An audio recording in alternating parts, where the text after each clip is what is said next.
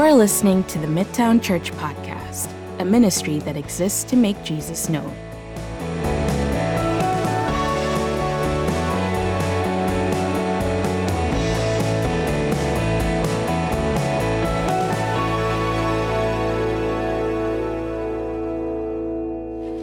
We're in a series, as you know, uh, on 1 Corinthians chapters 12 to 14. We're in a, a, larger series on 1 Corinthians, but we've been in this series within a series on the gifts of the Spirit, and we're finishing that off today. And so if you have a Bible in whatever form it is, find 1 Corinthians chapter 14. We're looking at verses 33 or halfway through verse 33 to the end of the text, end of chapter 14.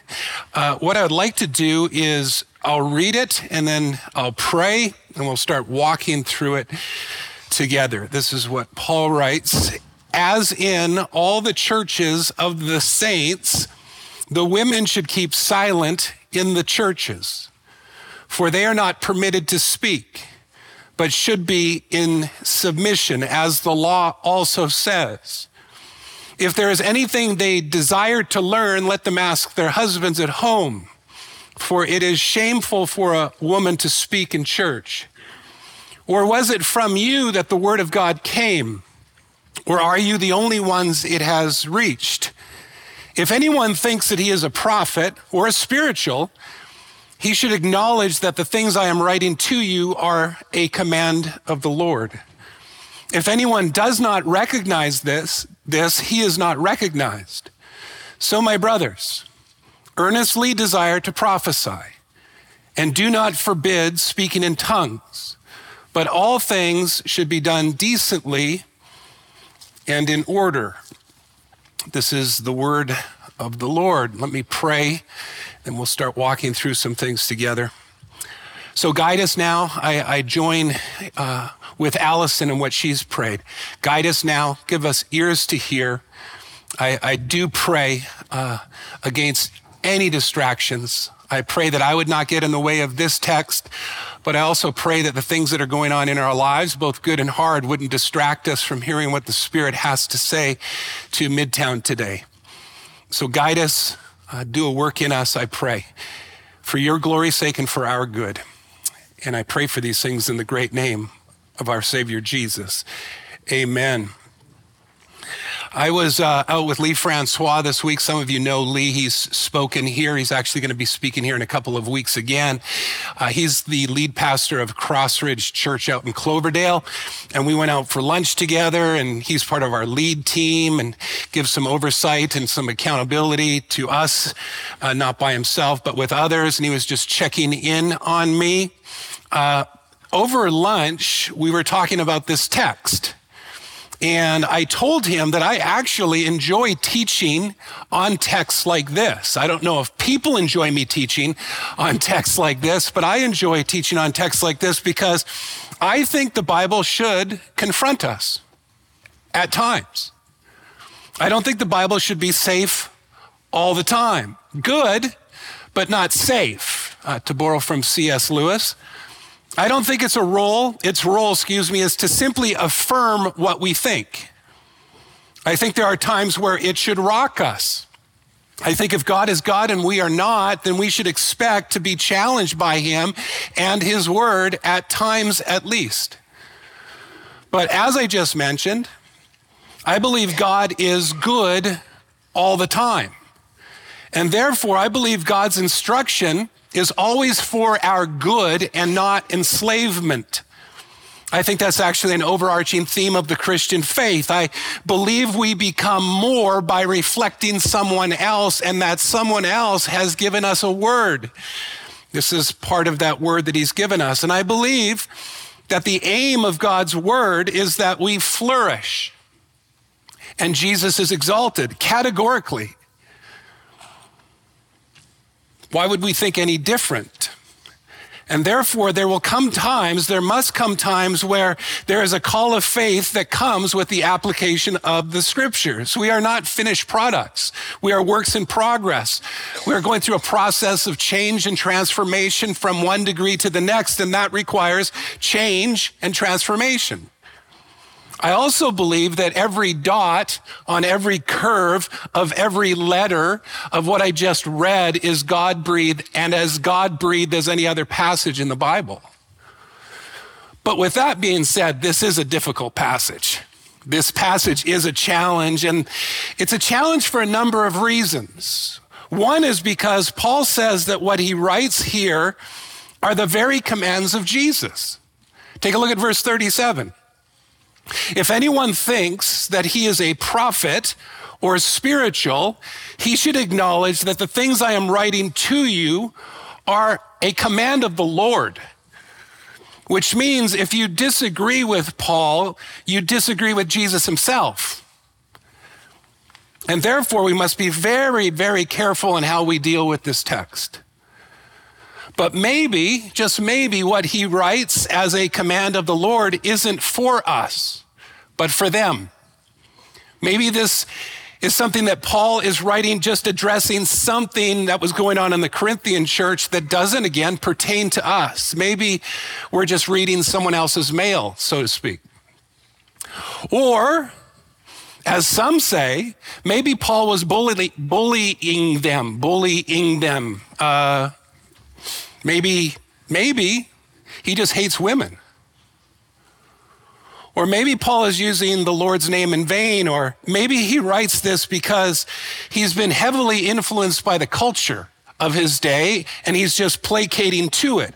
All things, as I said, suggested by some regarding this text. So that's one of the challenges, though, of what Paul says in verse 37 that this is a command of the Lord. But another challenge, a second one, comes for women specifically. And it comes because Paul writes in verses 34 and 35 that women should keep silent in the churches. They are not permitted to speak. That it is shameful for a woman to speak in church.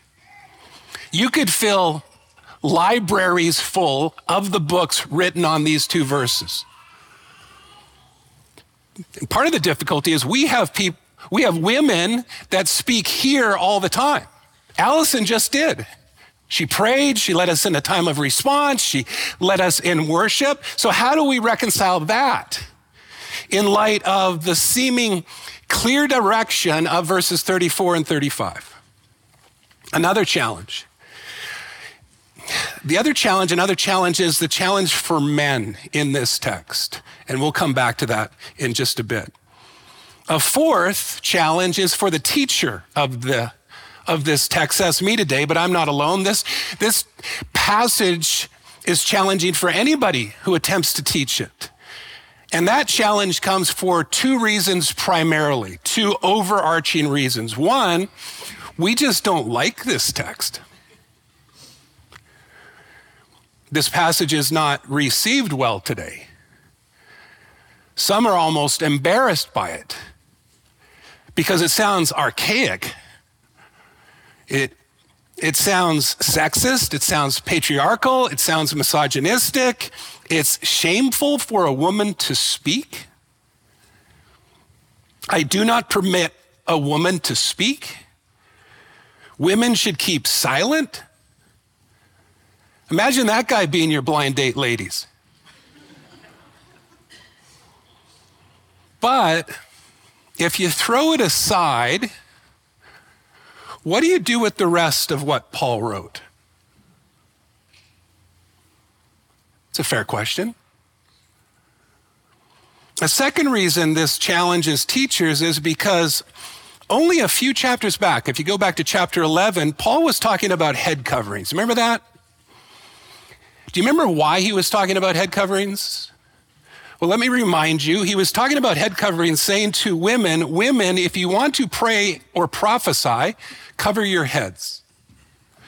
Now, I know I'm not the smartest guy in the room. Okay, don't say amen to that. I know I'm not the smartest guy in the room. But I do know and I do believe that praying and prophesying requires that you speak. Tough to be silent while praying and prophesying.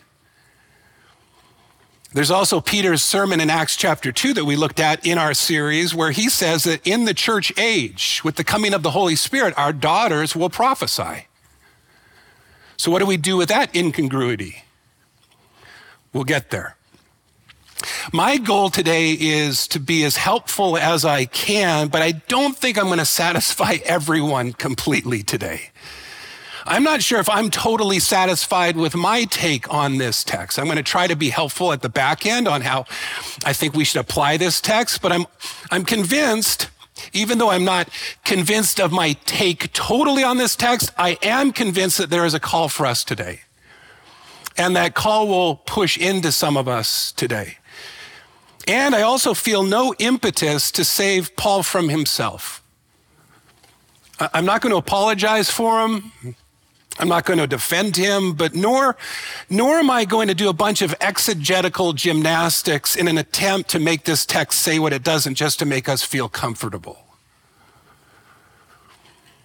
I'm also not going to throw Paul under the bus, as many do. What I am going to do, as best I can, is allow Paul to speak in context as he wrote under the full inspiration of the Holy Spirit and let those Holy Spirit infused chips fall where they may.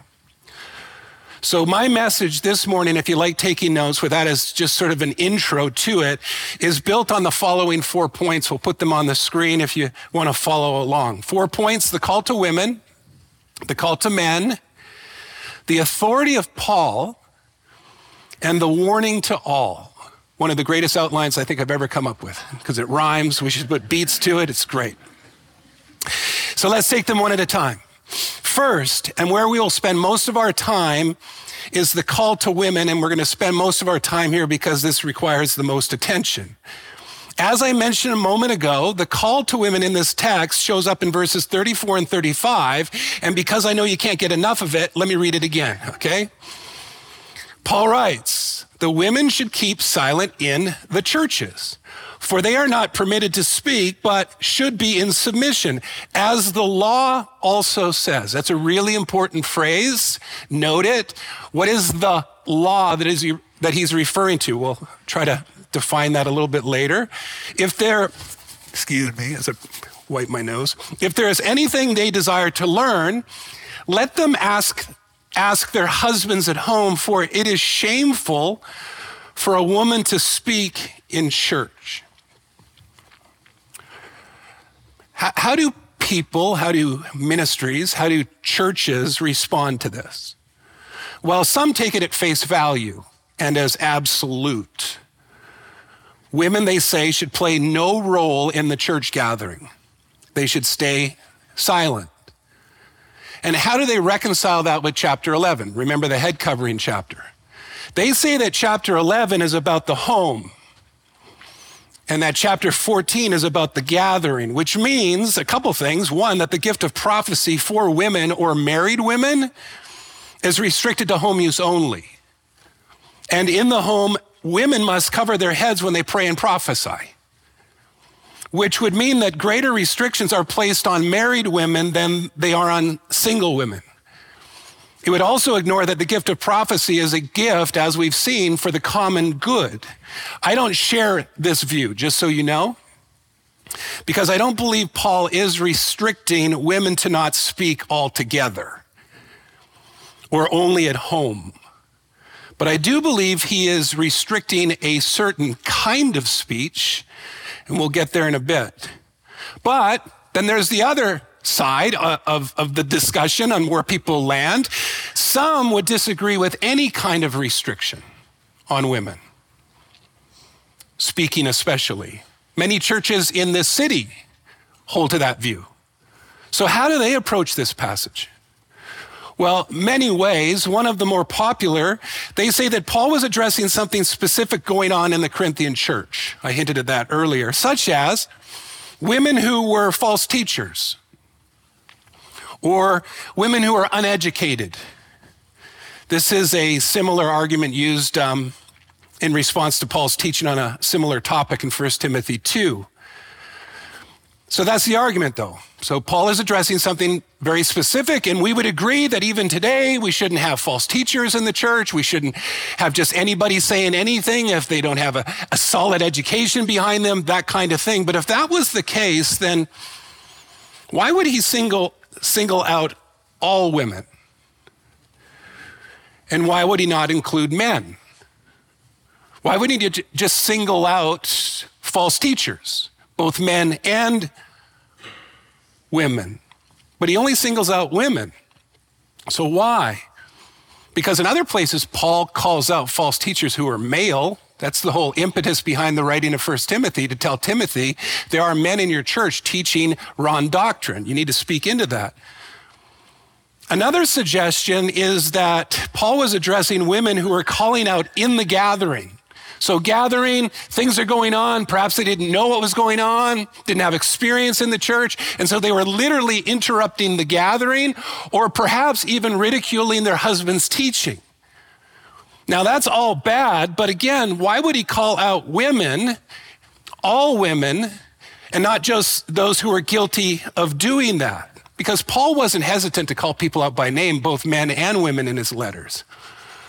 But that's another suggestion about what Paul is addressing here. Regardless, though, some say this has nothing to do with us today. Others just ignore this text, they just don't go here. Or they say that Paul just contradicts himself in chapters 11 and 14, just made a mistake. Others, as I hinted at earlier, call Paul a misogynist and a hater of women. After all, back in chapter seven of this letter, Paul said, I would rather have you stay single than get married. So maybe he just hates women. And then there are those who say that this was written in a, in a different culture. And he was simply deferring to that culture. And for that reason, it doesn't pertain to us was, was it written in a, different culture? Well, of course. Uh, the whole Bible is. Uh, the, the Bible is a book at minimum 2,000 years old, written in Greek, Hebrew, and Aramaic, and penned by mainly agrarian and, agrarian and nomadic people who lived in Africa, Europe, and Asia. Very different culture, very different time, very different people. But if you want to use the culture argument against it, and many do, then you must be okay to do that with all of the Bible. Jesus, after all, is a Jewish Messiah who came to fulfill a promise made first to a man and a woman who walked around naked in a garden eating fruit all day. That's how it begins. But the first promise of the coming of Jesus, the Messiah who would crush the head of the serpent, begins there. So, very different culture. But if we ignore what Paul writes here, because he was simply deferring to his culture, aren't we doing the exact same thing when we defer to ours? Additionally, to use the culture argument means that you have to ignore the many places where the Bible runs upstream from culture. On topics like marriage, topics like divorce, parenting, human sexuality, topics like those addressed in the scripture aren't taking their cues from the culture of the day. They're speaking into them. Even though we read this about possible restrictions on women, Paul's teaching on women in the church ran entirely against the culture of the time. And then there's the exclusivity of Jesus. Again, none of those topics take their cues from the culture. And we need to remember there's a reason why most of the apostles were martyred. And it wasn't because they were simply going along with things. So, what then is the call to women specifically in the, in the church in general and in this passage? Well, my answer is that there is a certain kind of speech reserved for men alone in the church. And that call is specific to a teaching capacity that has a specific authority attached to it. And it's built on an order that's been since the garden. That's the law I believe Paul refers to in verse 34. This is the law that I would argue stands above the culture. I think there is something given to us in these writings of Paul that stands above, that supersedes the culture then and today. And I don't say that because I think that men are killing it in the church. Because I don't think men are killing it in the church. I say it because of three things the immediate context, the broader context, and the gospel context. Let me go through this with you one at a time. The immediate context is what? Well, it's the discussion about tongues and, and prophecy and order. That's what we've been looking at over the last couple of weeks. And this immediate context is vital for in the middle of Paul's teaching on interpretation of prophecies, he adds this about women speaking, and we know he's not referring, referring to all speech because of the arguments I've already given. And so we must conclude he has another kind, a specific kind of speech in mind. And I believe this kind has to do with the interpretation of prophecy and also the order of the home and the church. Women are not to weigh in on the oral interpretation of prophecy and supersede this specific call of men. This, I believe, is the immediate context. And this is supported, number two, by the broader context found in other places, such as 1 Timothy 2, where Paul writes, and you can read this behind me let a woman learn quietly with all submissiveness. I do not permit a woman to teach or to exercise authority over a man. Rather, she is to remain quiet. And then he says this For Adam was formed first, then Eve. Sounds very similar to our text. It's also why I argue that the law is going, taking us back to the garden. Uh, that Adam was formed first, then Eve, and the call is that women in certain contexts are to remain quiet. Quiet not as they can't talk, obviously, but quiet meaning there is a certain call, there's a certain office reserved for qualified men only. That this can't refer to all speech shows up in a lot of places, but one of those is Titus chapter 2, where Paul instructs women to teach and to train other, other women in the church. Elsewhere, we read of the teaching of Apollos by Priscilla. Speaking of Priscilla, Paul also mentions the support and par- partnership of women often in his, in his ministry. Priscilla, for one, Phoebe, Junia, Mary, Tryphena, Tryphosa, and Persis. And remember that the Philippian church was planted in Lydia's house. So it, does, it just doesn't seem that Paul is anti woman, as some suggest. And remember that Paul goes out of his way to write that in the kingdom of God, here in the kingdom of God, there is no distinction between genders.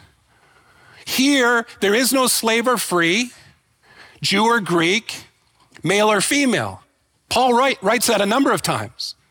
Galatians 3 specifically is one of those examples. So, why the guy that wrote that? Why this? Are, are women just not as gifted as men? Are men smarter than women? Are men more able? I have a tough time even asking the questions because of how asinine they are. Personally, women workers and teachers and authors have made as much an impact on me as men have. Kay Arthur, 30 years ago, shaped how I study the Bible today. I also appreciate Nancy Guthrie's teaching ministry. Rebecca McLaughlin, she thinks as deep and wide as any man I've ever read. And perhaps my favorite Christian book of all time is Total Truth by Nancy Pearcey. See, women have impacted me greatly. I have been taught much by them. I'm married to a woman who has taught me more than anyone else about what it means to be a follower of Jesus. A, a, woman who has taught my sons more than I have. So, again, why this?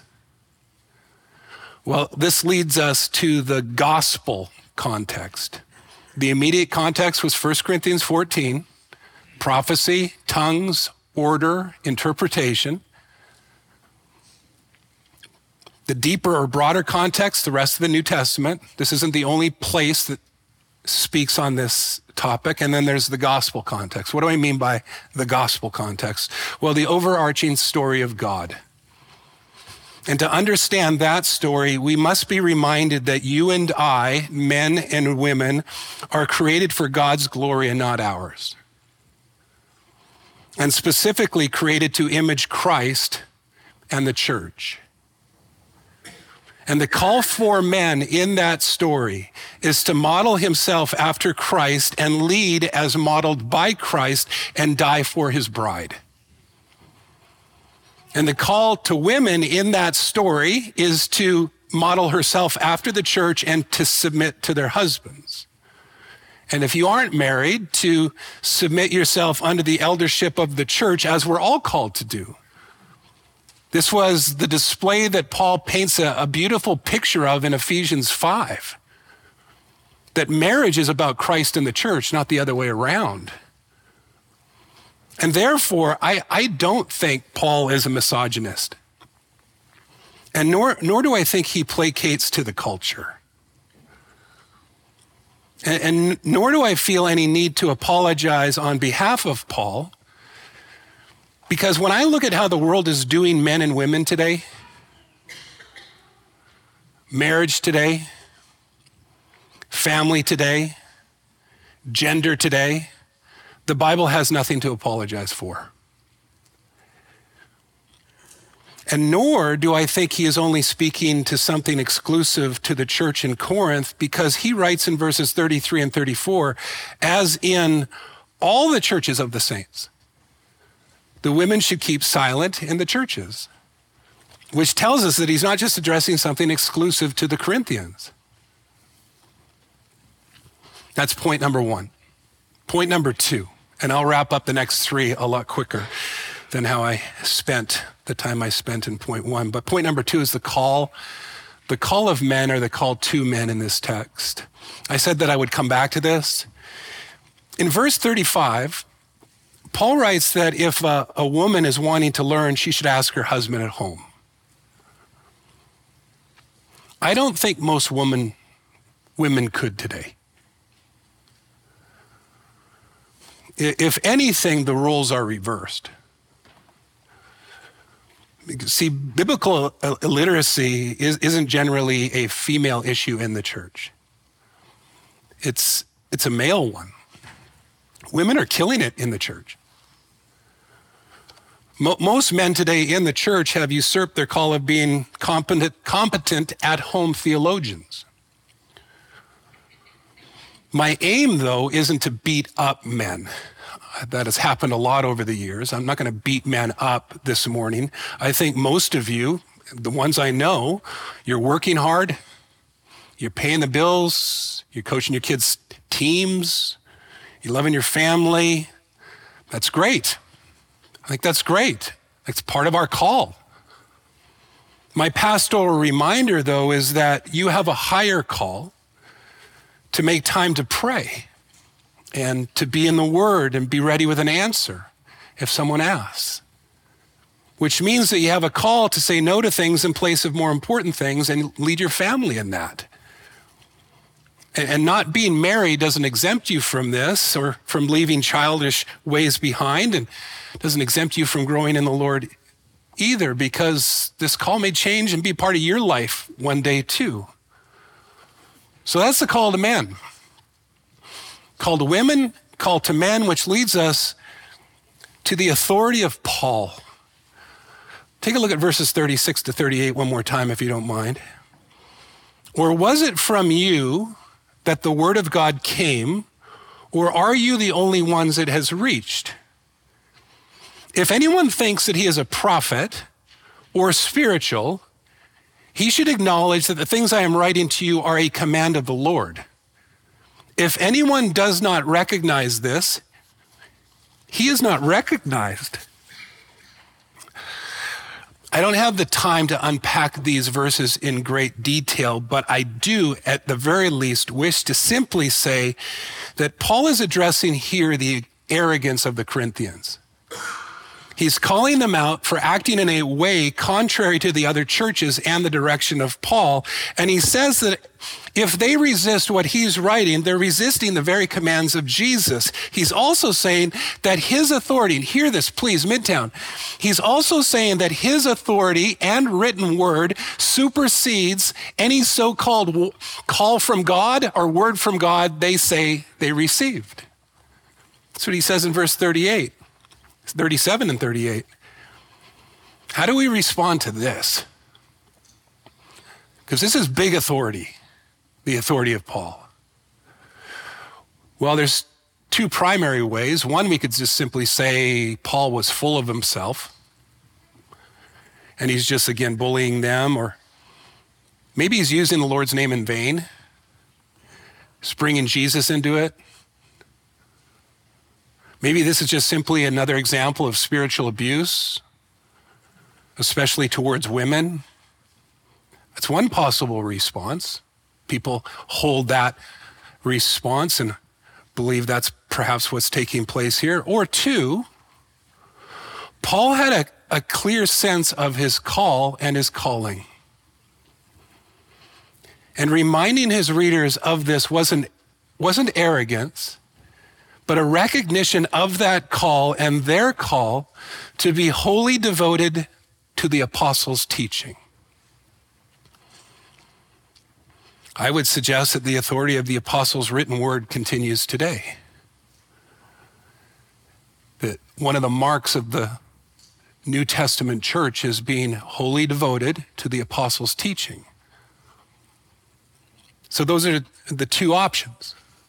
One, he's just being a bully, or he had a clear sense of his call, his calling, his authority, and he was reminding them of that if that's the case, if it's the second option, this leads us to the warning to all. I can't skate over this. Because Paul writes that what he writes are the very commands of the Lord. And if anyone does not recognize this, he is not recognized. Recognized by who? Well, not the church. The church is the problem here. The, the answer is the Lord. Meaning, if you think you have the gift of prophecy, and I'm just quoting Paul here, if you think you have the gift of prophecy or consider yourself spiritual, you will know what Paul says is from Jesus himself. And if you don't recognize that, then the Lord won't recognize you. Wow. What do we do with that?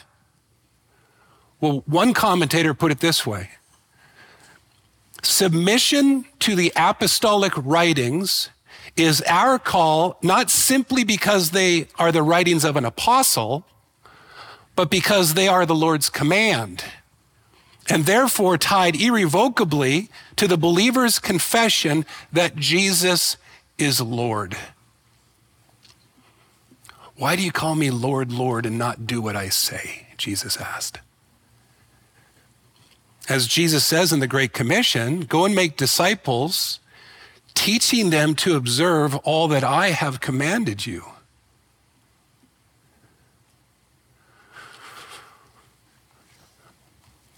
Quite the warning. So the question comes as I make a turn for home is what do we do with this from an application standpoint? I've wrestled with that this week. And I'm thankful that this isn't the only place Paul talks on this topic. It, it, certainly seems that this is not a let's agree to disagree issue in Paul's eyes. I say that because of the warning he gives. And so we should pause before we just throw this text aside. This is certainly a text that every church should wrestle over. This is also a text that I believe every family should wrestle over. Every marriage should wrestle over. It's texts like this and others, like I took you to 1 Timothy 2, and if you go to 1 Timothy 3 and Titus 1 and other places, it's texts like this that have led us to land where we land in our leadership structure in this church. And that we do believe that there are certain offices within the church that are reserved for qualified men. And it's because of texts like this. I also understand that there are many people who absolutely disagree with my take on this text. Like I said, the city is full of churches that disagree with my take on this text. And that, I, I get that. My point today is just to help you understand why you know where why why you know where I land, why I land there personally, and why we do as a church. Just wanting to walk through this and respond to common objections. And here's why I land here. This is why we why we hold to this. Um, again, my life personally and, and we as a church.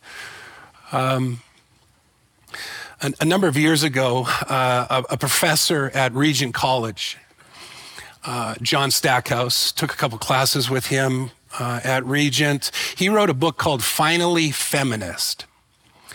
And in the book, if I can sum it up, he essentially says the Bible is very, very clear on its take on the role of women in the church. So there's not, there's no ambiguity about it. But then he says, I don't agree with it for today. And the reason he gives is because of reason, meaning he says God has given us a gift of reason. We can reason together. And the Bible's take on the role of men and women, and women specifically in the church, just isn't reasonable. It makes no sense. It's not helpful. Do I believe in reason? Of course. I believe in the gift of wisdom. I believe we're to pray for wisdom. We're to, we're to pray for discernment. We're to wrestle with these things. But when my reason and wisdom and discernment stand in opposition to God's written word, I choose God's written word. But as I close, and it's never been quieter in here. It's unbelievable how quiet you guys are like quiet, quiet, quiet people. But as I close, it's also good to be reminded that we are cracked pots. And we see, we, we see things here now dimly at best. And God uses our imperfections for his glory. Some of the greatest and, and most respected theologians disagree over the application of this text. You see, Midtown, God doesn't use us because we know all things. He uses us because He does. Praise God that He does. But in saying that, those things that we do know, that we have a, a conviction of, we need to be faithful to. So let me end this series by reading verses 39 and 40 one more time, and then we'll respond together. If anyone, or excuse me, 30, yeah, 39 and 40. So, my brothers, earnestly desire to prophesy, and do not forbid speaking in tongues but all things should be done decently and in order. Would you stand with me as we go into a, a time of responding to the teaching of God's word?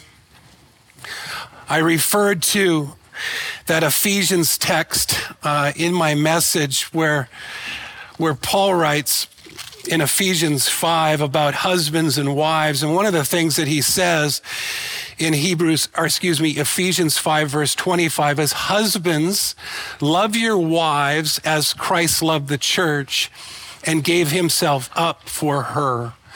As we respond to the teaching of God's word, this meal that he has given us is a, a time to remember that, that Jesus gave himself up for his bride, dying for her, shedding his blood for her.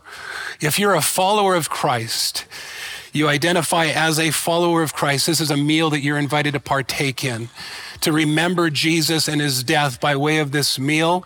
After you examine yourself, you're ready to come. We invite you to come partake by taking a piece of the bread and dipping it into the wine or the juice. Again, symbols of the body and the blood of Jesus. We also have people down below that would love to pray with you. The band's going to lead us in worship. And then after we're done responding, I'll come up with some last minute stuff before sending you out. Let me pray for us as we respond together. Father, now we do. Um, my, my prayer, this is a heavy message. Uh, I, I know there will be disagreement. I'm not so naive as to, to not know that. But I, I pray that there would be a good wrestle. I, I pray for um, peace. I, I pray for unity. I pray for our community groups this week and those leading them. I pray for healthy discussion. I pray for charity with one another and love for one another. I, I also pray that we would walk humbly under your hand too, that we want to be people who recognize when you're speaking. And so I, I pray for that as well. Do a work in us, I pray. For some of us, this perhaps is the first time we've ever wrestled with this topic. So I pray that that wrestle would continue. I pray for training. I, I pray for further equipping in Christ likeness. We want to be faithful to you. So help us in that. And as we respond together, Jesus, may you be pleased with this time. We want you to be pleased with this time. So I pray, I pray to that end as well. In Jesus, your great name. Amen.